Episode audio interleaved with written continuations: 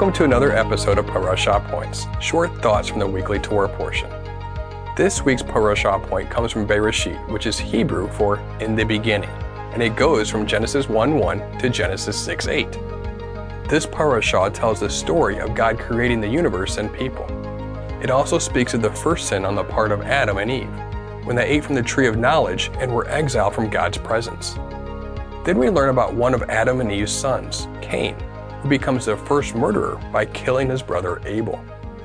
Then there's the account of Adam's descendants all the way to Noah, who is said to find favor in God's eyes. There's a lot we can talk about in this Torah portion. Today, we're just going to present a thought on the biblical choice between life and death. Genesis chapter 3, verse 6. So when the woman saw that the tree was good for food, and that it was a delight to the eyes, and that the tree was to be desired to make one wise, she took of its fruit and ate, and she also gave some to her husband, who was with her, and he ate. A lot of people are confused by this story of the first sin. Think about it. Adam and Eve were literally in paradise. They lived in a world of perfect shalom, peace. They were secure and had everything they needed, and yet they chose to throw everything away. Why? For a piece of fruit? While that might sound crazy to us, it really shouldn't. To give an analogy of how Adam and Eve's situation shouldn't surprise us, imagine a man who is married to a beautiful wife. They have children together. They have a nice home with a white picket fence. They have peace and security. The man lives in paradise, if you will, by modern day's definitions. But then, for a fleeting moment of pleasure, he decides to throw it all away to sleep with his attractive coworker. Somehow in his heart, he determined that it was worth the risk. He was willing to trade the possibility of his entire life being destroyed for that moment. It's sad and horrible, but these types of things happen all the time. It's human nature. The Bible says that we've all made this same choice to one degree or another. We've all sinned and fallen short of the glory of God. Every time we break God's holy and perfect law, His Torah, we sin according to the Bible. In essence, we take a bite of that forbidden fruit, just like Adam and Eve did. And because we have chosen to sin, we have thrown away paradise.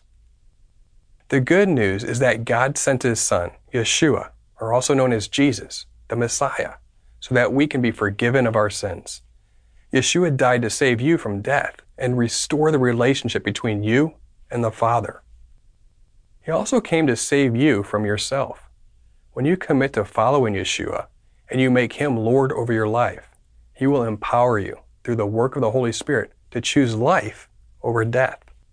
Deuteronomy chapter 30. I call heaven and earth to witness against you today. I have set before you life and death, blessing and curse. Therefore, choose life that you and your offspring may live. We have the choice between life and death. It's time to throw away that forbidden fruit and choose life. Thank you for joining us for another Parashah Point. We pray that you've been blessed by this teaching, and remember, continue to test everything. Shalom.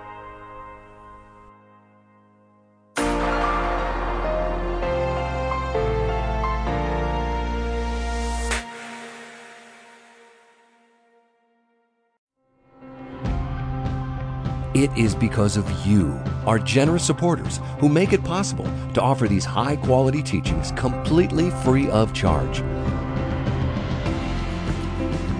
If you feel led to support 119 Ministries so that we can continue this effort, please visit testeverything.net and click on the Support 119 tab.